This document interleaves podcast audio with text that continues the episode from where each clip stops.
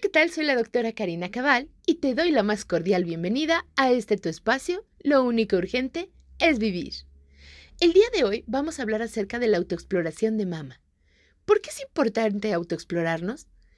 Es el mecanismo más eficaz para la detección temprana del cáncer de mama. ¿Cómo debe ser realizada una autoexploración de mama?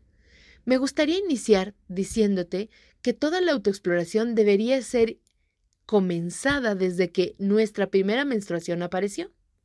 Esto estamos hablando de que en la etapa adolescente temprana ya deberíamos estar capacitando a nuestras niñas para que sepan cómo cuidar de su salud mamaria. A partir de ese momento debe ser realizada todos los meses de tu vida. ¿En qué tiempo es mejor realizar la autoexploración de mama? ¿Siete días antes o siete días después de tu periodo menstrual? Pero si por alguna razón tú eres una persona que tiene irregularidad menstrual, ya no tienes tu matriz porque te hicieron una histerectomía, padeces de quistes en los ovarios y eres irregular, estás tomando algún anticonceptivo que evita que tengas ciclos regulares, o simplemente llegaste a la menopausia, no te preocupes, elige un día fijo al mes. Ninguna de nosotras debe pasar por alto la autoexploración porque es la única forma en la que mes con mes tenemos la posibilidad de detectar alguna anomalía que pudiera orientarnos a buscar ayuda y quizá detectar tempranamente un cáncer de mama. Quiero que te quedes con esta frase. Detectado a tiempo, el cáncer puede ser curable.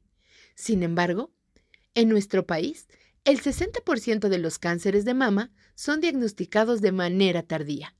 Es por ello que necesitamos activar sensibilizar y concientizar a la población femenina para que realice la autoexploración de mama una vez al mes. Aún a pesar de que tú te hayas realizado tu mastografía y a pesar de que hagas tus ultrasonidos cada año como dicta la regla, eso no te exime de no realizar la autoexploración de mama los 11 meses siguientes. Recuerda que, si tú conoces tu cuerpo mejor que nadie, podrás detectar cualquier anomalía que se presente en alguna etapa de la vida.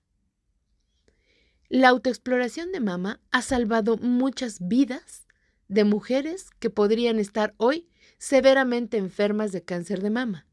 Así que en tus manos está la solución.